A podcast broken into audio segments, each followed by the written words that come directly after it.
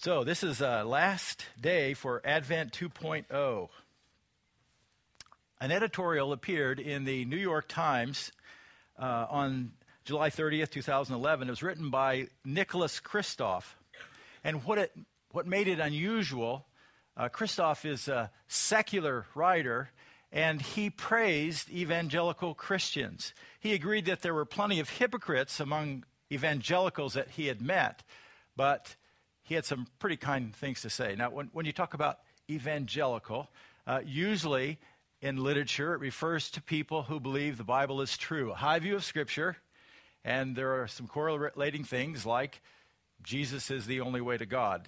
Salvation is by faith uh, through grace. It's trusting Jesus who paid the penalty for your sins. That's kind of describes what we call, what is often called an evangelical uh, Christian. Now, here's what he said regarding evangelicals. But, in, in contrast with the hypocrites, in reporting, but in reporting on poverty, disease, and oppression, evangelicals are disproportionately likely to donate 10% of their income to charities, mostly church related. More important, they go on the front lines at home or abroad in the battles against hunger, malaria, prison rape, human trafficking, or genocide.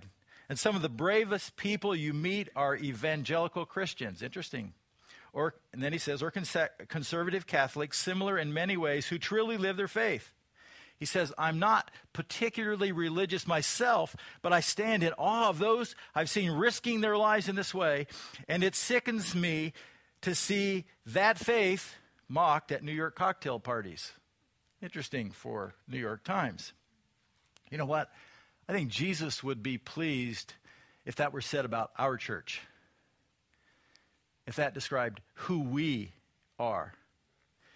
It's a kind of reputation that lets the, know, lets the world know that we are his disciples. This is a kind of reputation that Jesus values in the passage at the end of Matthew chapter 25, the one we want to look at today because how we live makes all the difference. So let me just take a minute and review. It might take more than a minute to review the last four weeks.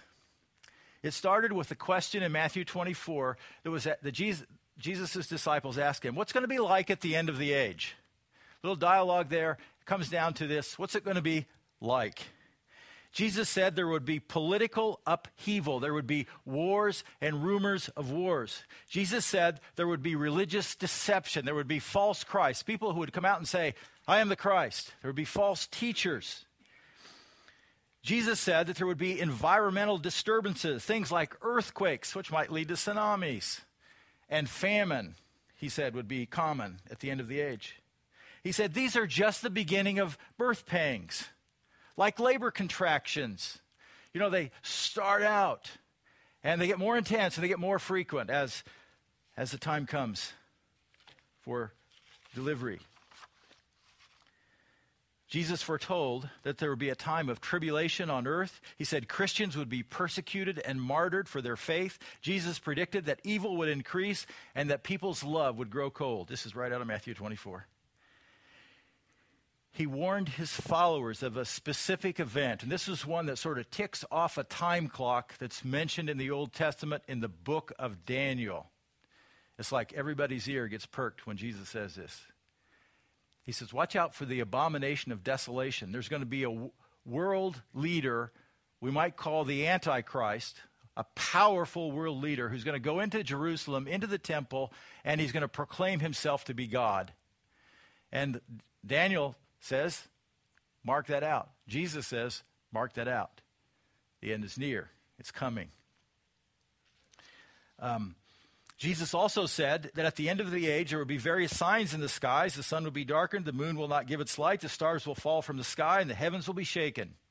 Kind of know things are unstable at that point. Jesus used parables to teach uh, his followers to be on the lookout, to be prepared, and to be faithful until he returns. Our passage today shows us that there is a time coming when time will run out. It will be too late to change your eternal destiny. And so, you know, just a question I have for us today is Are you clear about your eternal future? When all is said and done, are you certain about where you're headed for an eternity? In this parable today, Jesus divides the world into two groups. It's always dangerous to divide the world into two groups, but when Jesus does, I'm okay. Two groups.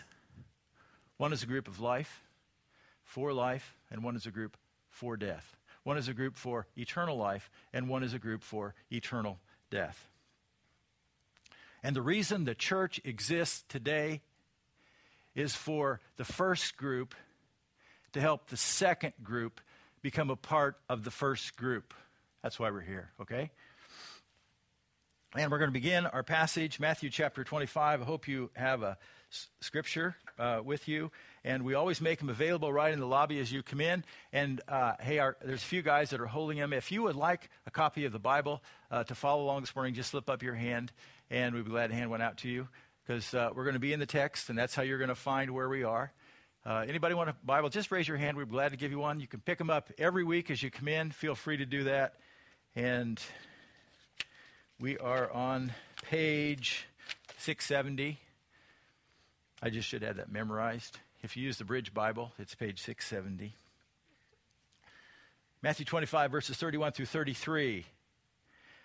Jesus begins in verse 31 When the Son of Man comes in his glory and all his angels with him, he will sit on his throne in heavenly glory. So, if you follow on your outline in your program, uh, number one is the return of the King of Kings. And verse 31 is the scene, the return of the King of Kings. Advent 2.0 is about the return of Jesus. The first Advent was about his first coming, second Advent is about his second coming. There's a ton of information about the second coming. And there, there's a ton of information in the Bible about the events that will happen, and it's not super easy to put all the events together in a chronological order. And I don't pretend that I know it all. Um, but I know a few things for sure, and that's what I want to talk about today. In the book of Revelation, Jesus is called the King of Kings. And that's why I use that, the return of the King of Kings. And we're going to see this develop. When the Son of Man comes in his glory, and all the angels with him, um, he will sit on his throne in heaven. Uh, Matthew 24, verse 30. This is something we've already covered. This is in this long discourse on Advent 2.0. At, the, at, at that time, the sign of the Son of Man will appear in the sky, and all the nations of the earth will mourn. They will see the Son of Man coming on the clouds of the sky with power and great glory, and he will send his angels with a loud trumpet call, and they will gather his elect from the four winds from one end of the heavens to the other. Um, this is also portrayed by the Apostle John in Revelation chapter 19, verses 11 through 16. A little bit different information, but it's that event that Jesus is referring to. Jesus will be seated on his throne at this time because he is a king and he will be given a kingdom. Uh, let me just go back in the Old Testament, David, the great king, uh, it was predicted that he would have a son, a descendant, that would reign on his throne forever. So this has to be a really unique person that's going to be on the throne, on a kingdom throne, a king who's going to reign forever. And that became a stream of messianic prophecy. The Messiah is going to come, and one day he's going to take David's throne, and one day he's going to reign forever. When Gabriel announced the birth of Jesus to Mary, he said, Your son is going to be a descendant of David, a son of David, and he's going to reign on his throne forever. That's a pretty unique prophecy for a mom. You're going to have a kid, and he's the one. Okay? When Jesus was crucified, why did they crucify him? King of the Jews. They did it in jest. They thought it was funny. And now the king is coming. Daniel sees the picture unfold in this way Daniel 7, verses 13 through 14. We've looked at this passage, but let's just see how it fits here. In my vision at night, I looked, and there before me was one like a son of man. This is a passage that identifies Jesus in the New Testament. They don't know that in the Old Testament, but we know now. One like the Son of Man. This is a term that Jesus used of himself, the Son of Man, not a Son of Man, but the Son of Man, most often. When he described himself, this is the term he used. He is both Son of Man and Son of God. Son of Man refers to his humanity, Son of God refers to his deity. He's both. He's not mostly man or mostly God. He's both God and he's both man. And he's man. Um, one like the Son of Man coming with the clouds of heaven. So this is a scene coming in the clouds. Boy, it sounds a lot like Matthew 24. He approached the Ancient of Days. The Jewish people understood this is God the Father. This is a person, the Ancient of Days, because he's eternal and was led into his presence. Next slide. He was given authority. All authority under heaven has been given to Jesus, by the way, Matthew 28. He was given authority, glory, and sovereign power. All peoples, nations, and men of every language worshiped him. Sounds a little bit like Philippians chapter 2, verse 11, where every knee would bow and profess, confess that Jesus is Lord. His dominion is everlasting, that will not pass away, and his kingdom is one that will never be destroyed. He's the king. And this is how Daniel described the king and his coming. Um, Jewish people in the Old Testament understood this was the Messiah. They were looking forward to this time, and they would hope that this Messiah would deliver them from all their enemies. Verse 32, the time, look at uh, verse 32. All the nations will be gathered before him, and he will separate the people from another as a shepherd separates sheep from a goat. This is going to be a judgment of the living at the end of the age. And by the way, I don't plan to be there on this day. I suppose it's possible, but I don't plan on it. Okay? But this is uh, describes at the end of the age, the Son of Man will separate for judgment, just like a shepherd. A shepherd separating, separating sheep from goats. Common uh, picture in the ancient Mideastern culture. No big deal. Oh, sheep and goats? Yeah, I get it. There's going to be a group, group on the right, group on the left. Sheep on the right, goats on the left. I get that.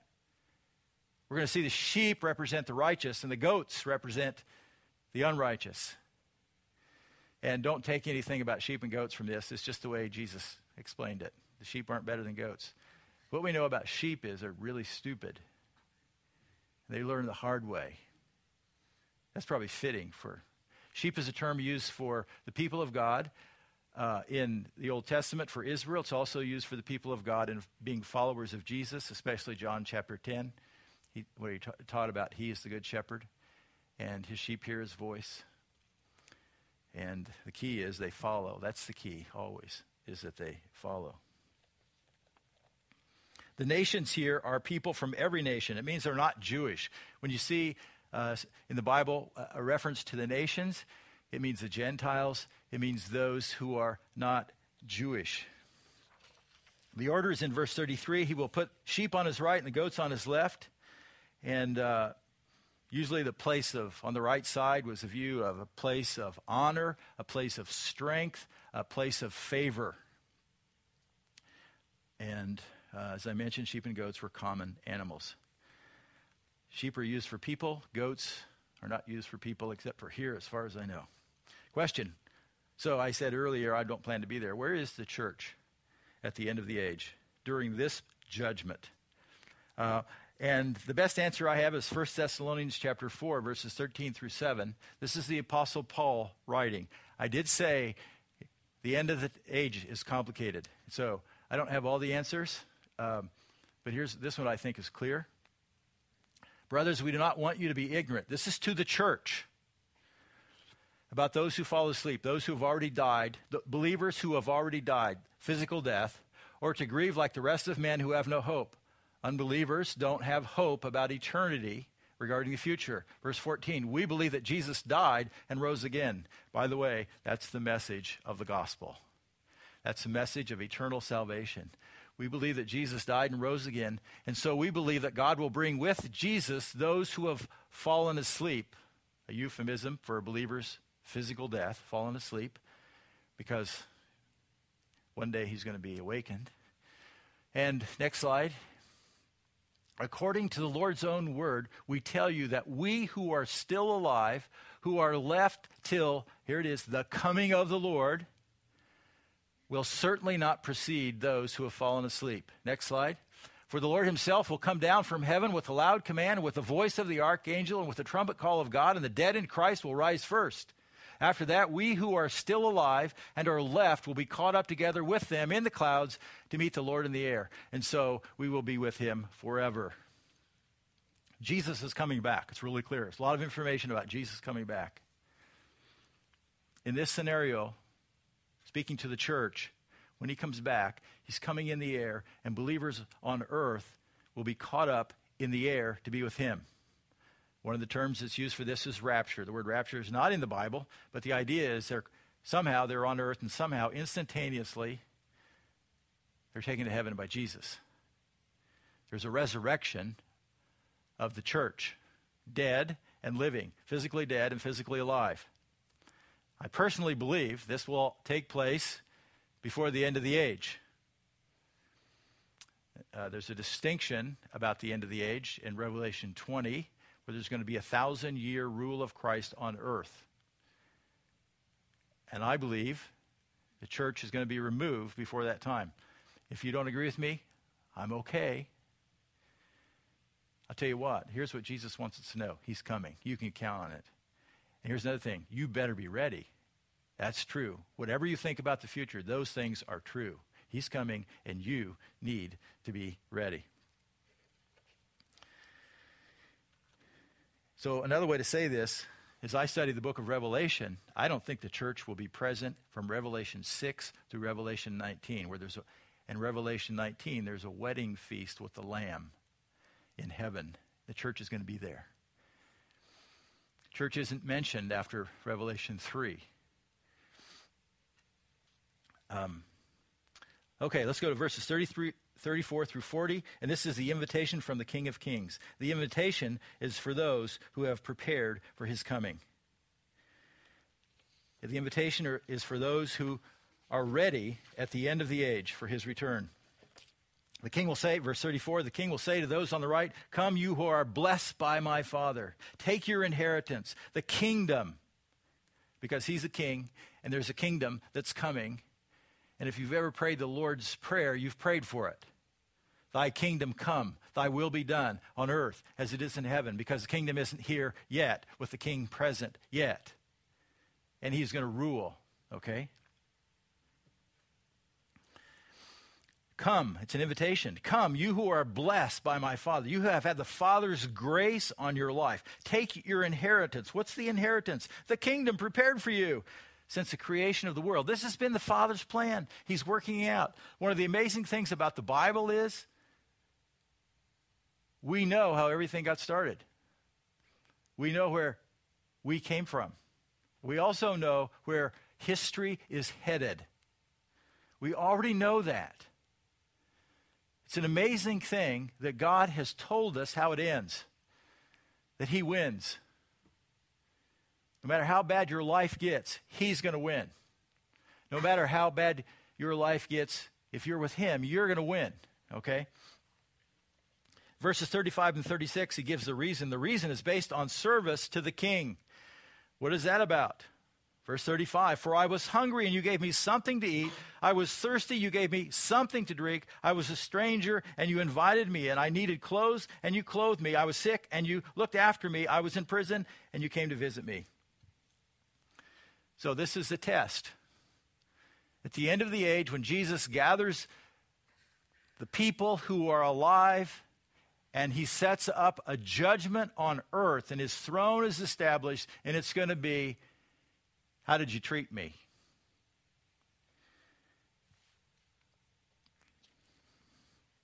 Now, one of the questions we need to ask is Jesus teaching a work salvation that you have to do these things to be able to go to the kingdom of heaven or to go to heaven or to be in his future kingdom? Is that is Jesus teaching the way you get there is by doing good things? Because a lot of people get confused by this. There's a lot of groups that are confused by this. A lot of churches are confused by this because they're hoping that they do an, a lot of good things and hopefully they add up to be enough. And when all is said and done, maybe I'll pass. If this were the only passage in the Bible, I would say it's probably going to be a works thing. But this is not consistent with what Jesus taught in many places. Read the Gospel of John, where the word believe is mentioned 98 times. For God so loved the world that he gave his one and only Son, that whoever believes in him shall not perish, but have eternal life. It's about believing in Jesus because he's the one who accomplished all the work of salvation. But let's continue. Reason is based on service to the king. Next, the proof is based on service to the least of these. 37 through 40. Here are the questions. Then the righteous will answer him because they're so surprised the righteous will answer, Lord, when did we see you hungry and feed you, or thirsty and give you something to drink? When did we see a stranger and invite you in, or needing clothes and clothe you? When did we see you sick or in prison, or go visit you? I don't remember seeing you at all, Lord. I never encountered you face to face. And by the way, I've never encountered Jesus face to face either. I have never heard him audibly speak to me. And this group hadn't either.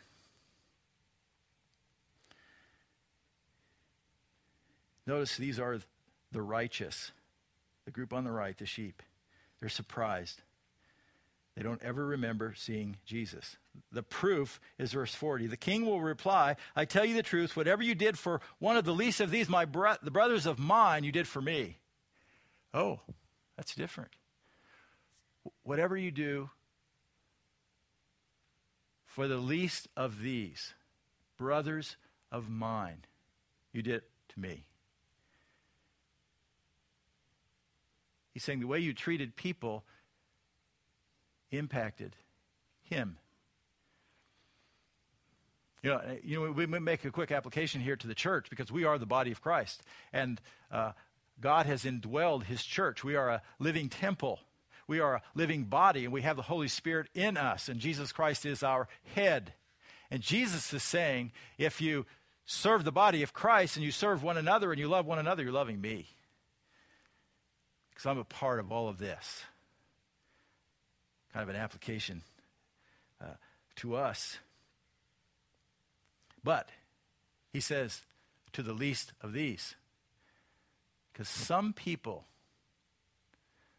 are not as lovely as others, and some people are in greater need than others, and some people aren't as beautiful, and some people suffer greatly, and Jesus is saying, Your love for me is demonstrated how you treat people.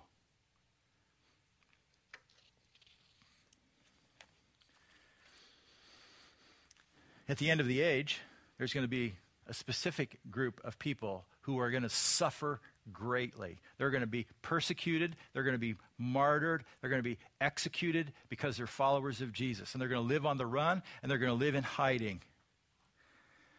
And I don't know, but I'm wondering if the least of these brothers of mine are standing before Jesus as he talks.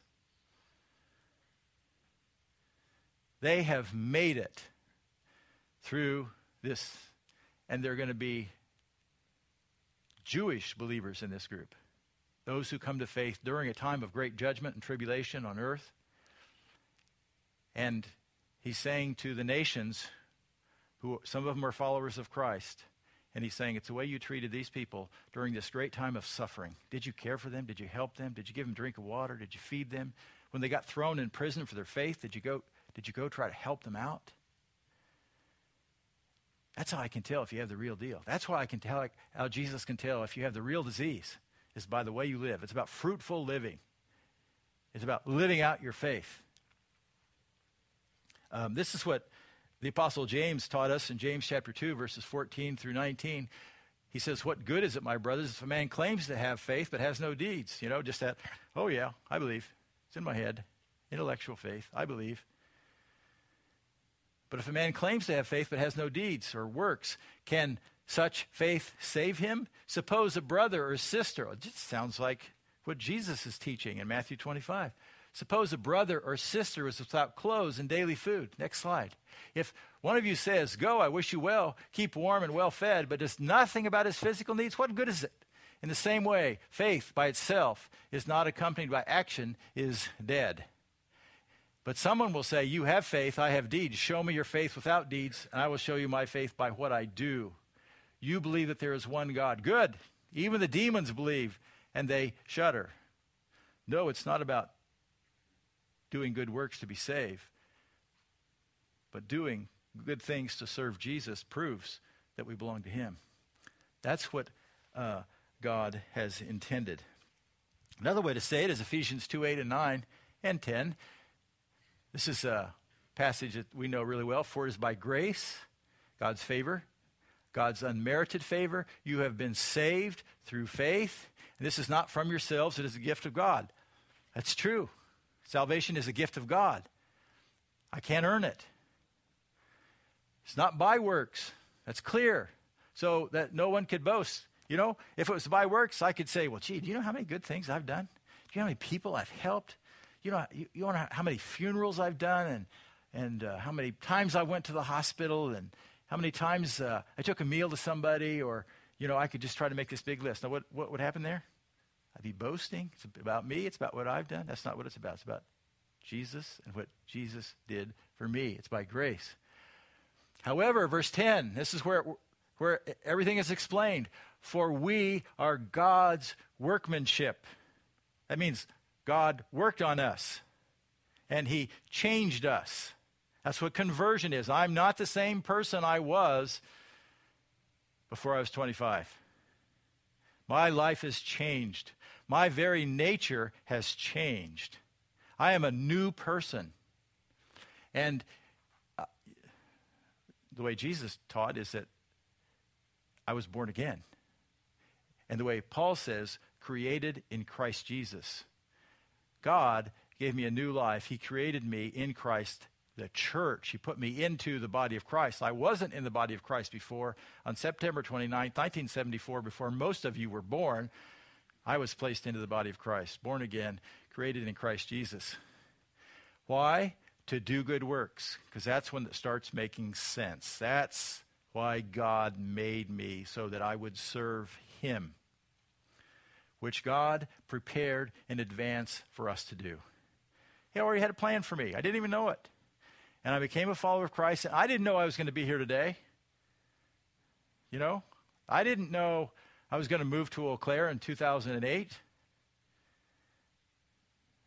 I thought I was going to be rich and famous and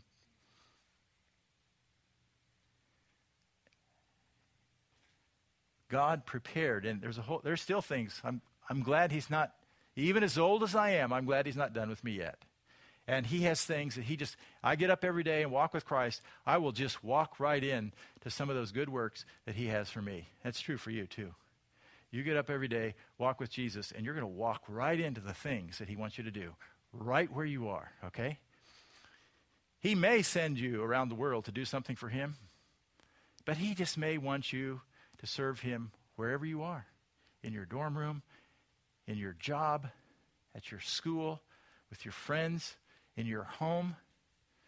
Sometimes we just need to serve our families because we can be pretty selfish at home sometimes. Sometimes I can serve everybody but Sue. Oh, yeah, she's important. I forget. Okay. Uh, number three, rejection by the King of Kings. Verses 41 through 45. First, verse 41, the pronouncement is for those who prepared for the wrong kingdom. Some people prepare for the wrong stuff. Verse 41, then he will say to those on his left, that would be the goats, Depart from me, you who are cursed into eternal fire prepared for the devil and his angels.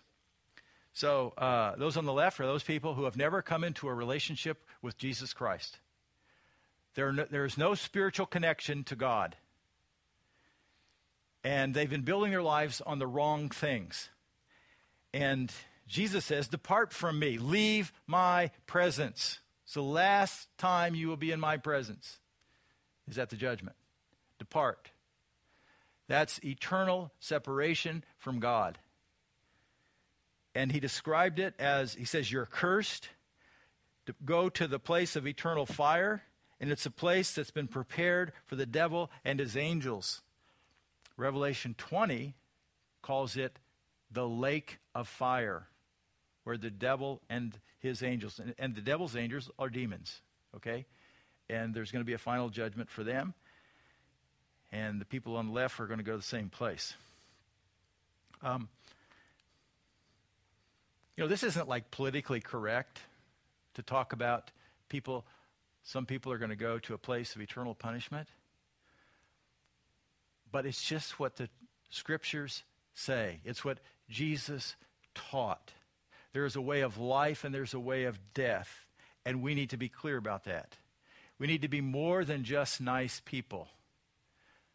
Please be gracious in everything you do, but don't deny the truth. Uh, the reason is based on lack of service for the king. Look at verse 42. For I was hungry, and you gave me nothing to eat. I was thirsty, and you gave me nothing to drink. I was a stranger, and you did not invite me in. I needed clothes, and you did not clothe me. I was sick and in prison, and you did not look after me. There was never evidence that they were connected to Jesus. There was never evidence that they belonged to God. There was never evidence that there was a spiritual nature that bore fruit. And again, this is a group right now Jesus is talking about that's in front of him on his left. They're before him, alive at the end of the age. And it's going to be about you didn't serve me. Verse 44 and 45, the proof is based on the lack of service to the least of these. They will also answer, Lord, when did we see you hungry or thirsty or a stranger or needing clothes or sick or in prison and did not help you? He will reply, Tell you the truth, whatever you did not do for one of the least of these, you did not do for me. This group is also surprised by Jesus' words. They don't remember ever encountering Jesus firsthand. But now he's recalling who they missed the least of these. They ignored the least of these. This is kind of a sin of omission, something they didn't do. They didn't care for that group of people who were suffering at the end of the age as followers of Christ. And so there's no evidence that they belonged to the true and living God. Uh, so, final conclusion for Advent 2.0 Matthew 25, verse 46. Matthew 25. Then they will go away into eternal punishment, but the righteous to eternal life. That's the end. That's the whole point Jesus has been moving toward. This is all about what the end of the age will be like. There's a time coming when the, the time will totally run out, and there will be no more decisions to be made. And justice will be delivered by the most just person in the universe. And it's not based on our vote or your vote. It's going to be the King, the all wise God.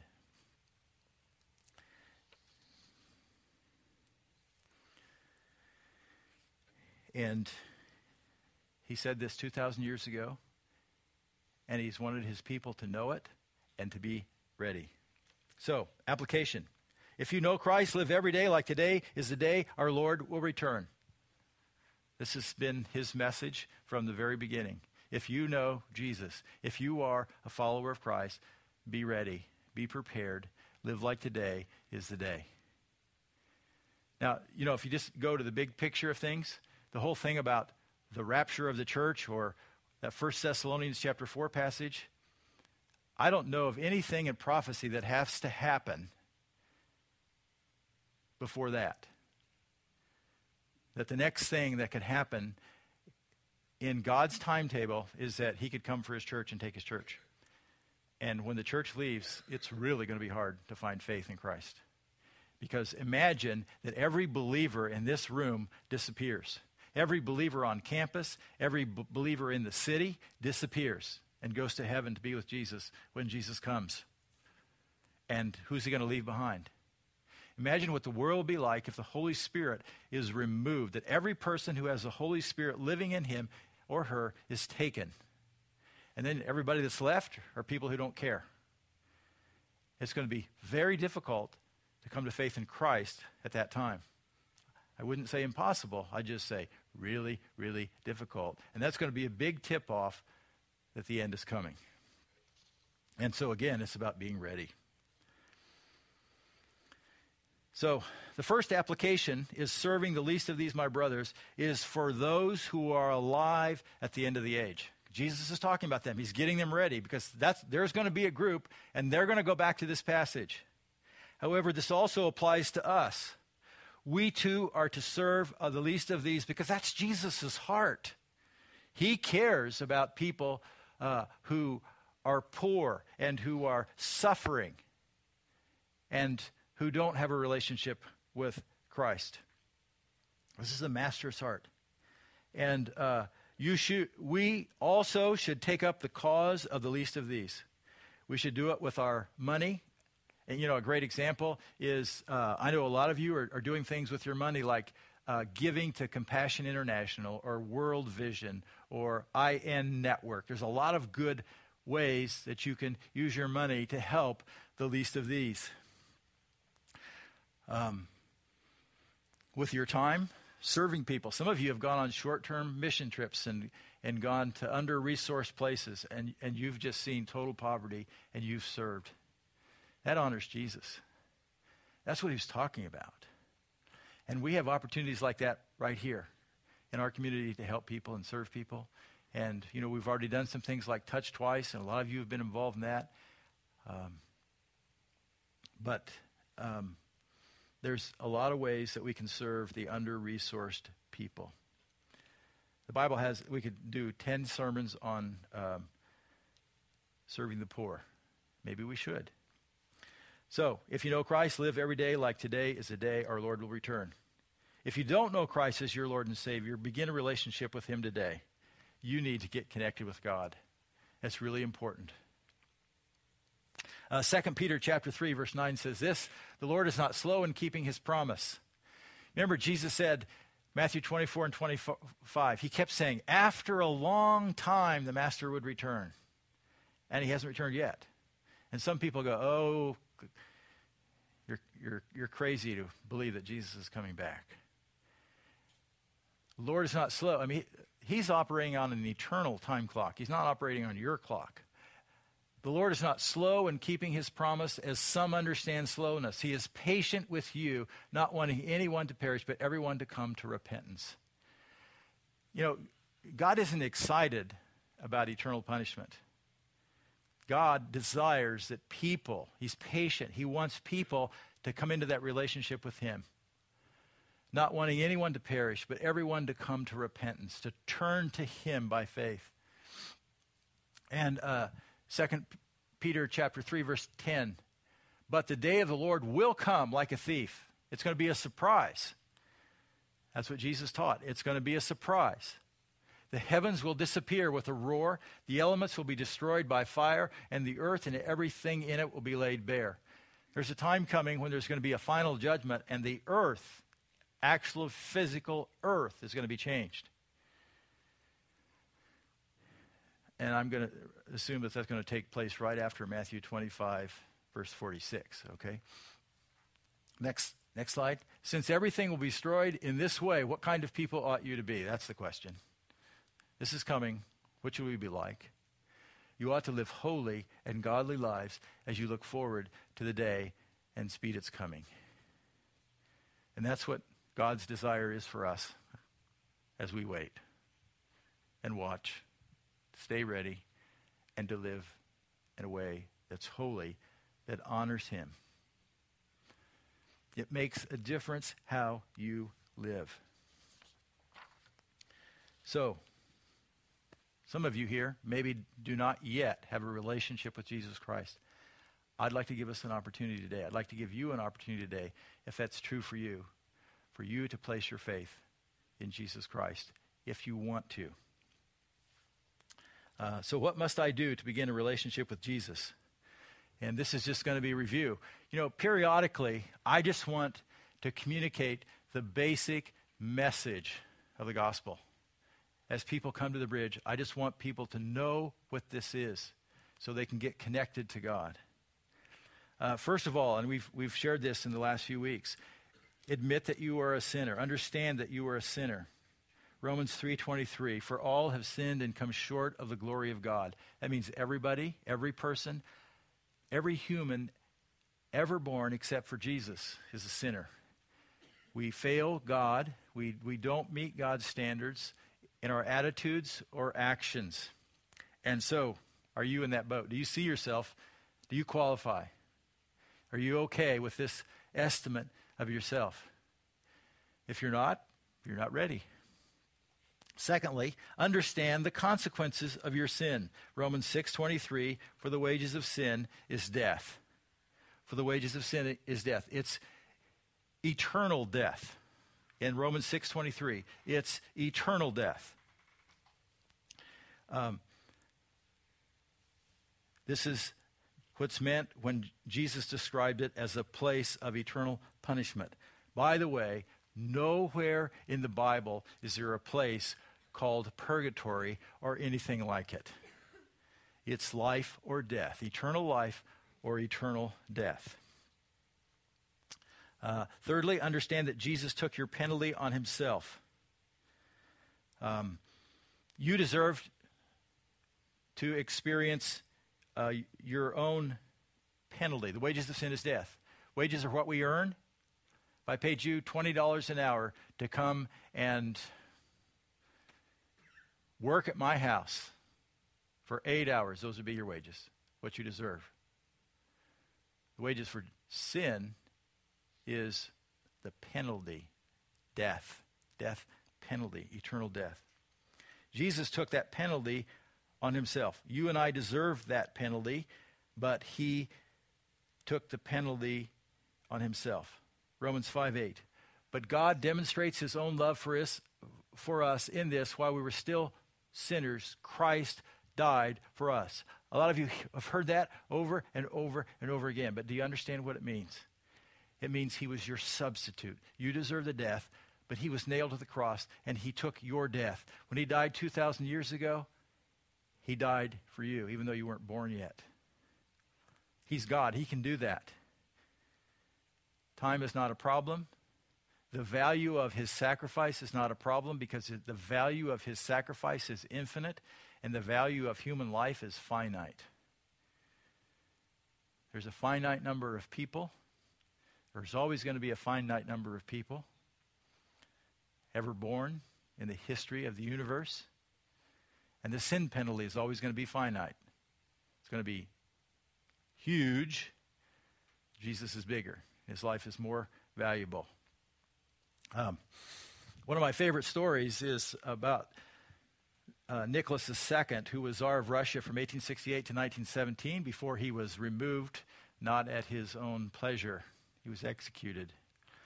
One of the things that Nicholas liked to do was to come upon a military outpost unexpected, and he would disguise himself as an officer and just hang out. And one particular night, he came when lights were supposed to be out, and he was just checking up on the troops. And he found a tent with a light on, a candle burning, and so he went inside. And there he found uh, a man passed out at a table uh, with an empty bottle and a revolver in his hand. And um, he recognized the man, by the way, because the, the paymaster was the son of one of his friends. And he could tell he was about ready to take his life. And so he found some papers in front of him and he began to read. And there was a list of debts that this man owed because he had um, taken money from the government to gamble and to have a, fun life. And now it was all catching up with him. He couldn't pay. He was ready to take his life.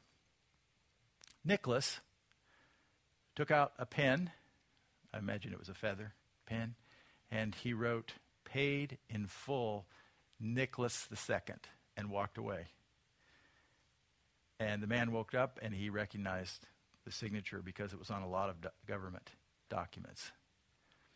And the next day, cash arrived and paid back the government from Nicholas. That's a good story. Paid in full. That's what you need to understand that your penalty has already been paid in full. That's good news. You can't do anything for it, it's already done. The issue is how you respond to that. And uh, number four is to trust Jesus today to remove your sin penalty and to give you eternal life. To trust Jesus. Can you trust Jesus? He's, he's real. Jesus is not a dead Savior, Jesus is alive. He was crucified, He rose from the grave on the third day, and later He ascended into heaven and sat at the right hand of God. He's alive. Can you trust Him? He knows you. He died for you. He knows everything about you. Can you trust Him to pay the penalty for your sin? All you have to do is respond in faith, to connect with Him, to be pardoned, to know that your account is paid in full. You see, to be, you, you've been offered a pardon, but it's up to you to respond to the pardon. You have to take the pardon to make it real, and you take it by faith. John 3:16 For God so loved the world that he gave his one and only son who was the son of man, the son of God, king of kings, lord of lords, that whoever believes in him not in a system, not in a church, not in a doctrinal statement, but in him, he who is Savior, he who is alive right now, shall not perish, experience eternal punishment, but have eternal life. And that begins the very instant you believe. It's a new life, a spiritual life connected with God and given the resources to follow Him. Okay. I've taken a lot of time to explain that. I want to give you an opportunity, if you're here and you'd like to respond in faith. And if you're already a follower of Christ, I hope you will pray that this message will be really clear and that people will understand it, and there will be people who want to know Jesus. And one of the ways that you can respond in faith is with prayer. Prayer is a way to express faith. So um, I'm going to say a prayer, and, and you, if you've been here before, I'm going to say it two different times. One, so that you can hear it and understand it inside if it makes sense for you. And the second time, I'm going to pray it and if you mean business with God, you can pray along with me silently from your heart. Okay? So the prayer is like this Dear God, I admit that I'm a sinner. I know that. Thank you for sending your son Jesus, who died for me. Thank you, Jesus, for paying the penalty of my sin. Thank you for the pardon. Thank you that it's been paid in full. I trust you right now. And I ask you to help me to be the person that you want me to be in the days ahead. It can be that simple. The word, the prayer is not magical, but it's a way for you to express your faith, make it personal between you and God. Okay, let's uh, bow our heads. Everyone in our room, let's just bow our heads. And uh, let's pray this a second time. And if that prayer made sense to you, you want to begin a relationship with Jesus today, you want to have your sins forgiven today, you want to have eternal life today. Just pray with me silently from your heart. Dear God, I admit that I'm a sinner. Thank you for sending your son, Jesus, to die for me. And I want to thank Jesus for pardoning me, for, that he paid my penalty in full. Thank you for forgiveness of sins. Thank you for eternal life. And now, God, I just ask that you'll help me to live for you, to help me to be the person that you want me to be. And if you, if you prayed along with me uh, right now, if you prayed silently from your heart, would you mind just slipping up your hand so I can see it? If you prayed with me, just slip up your hand. Anyone else? Just Thank you. You can put your hands down.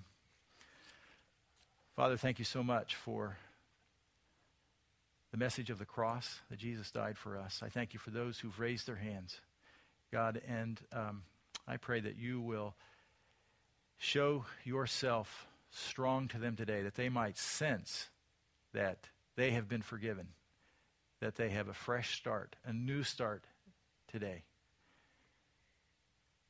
That they might uh, sense that they have been given eternal life, that they might feel the forgiveness of sins, and to know that they are forgiven right now on the authority of what you've said and what you've promised.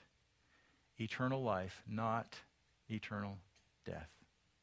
Father, I pray for all of us, and God, um, may we be mindful of the least of these. May we live today as if today might be the day that you will return. In Jesus' name, amen.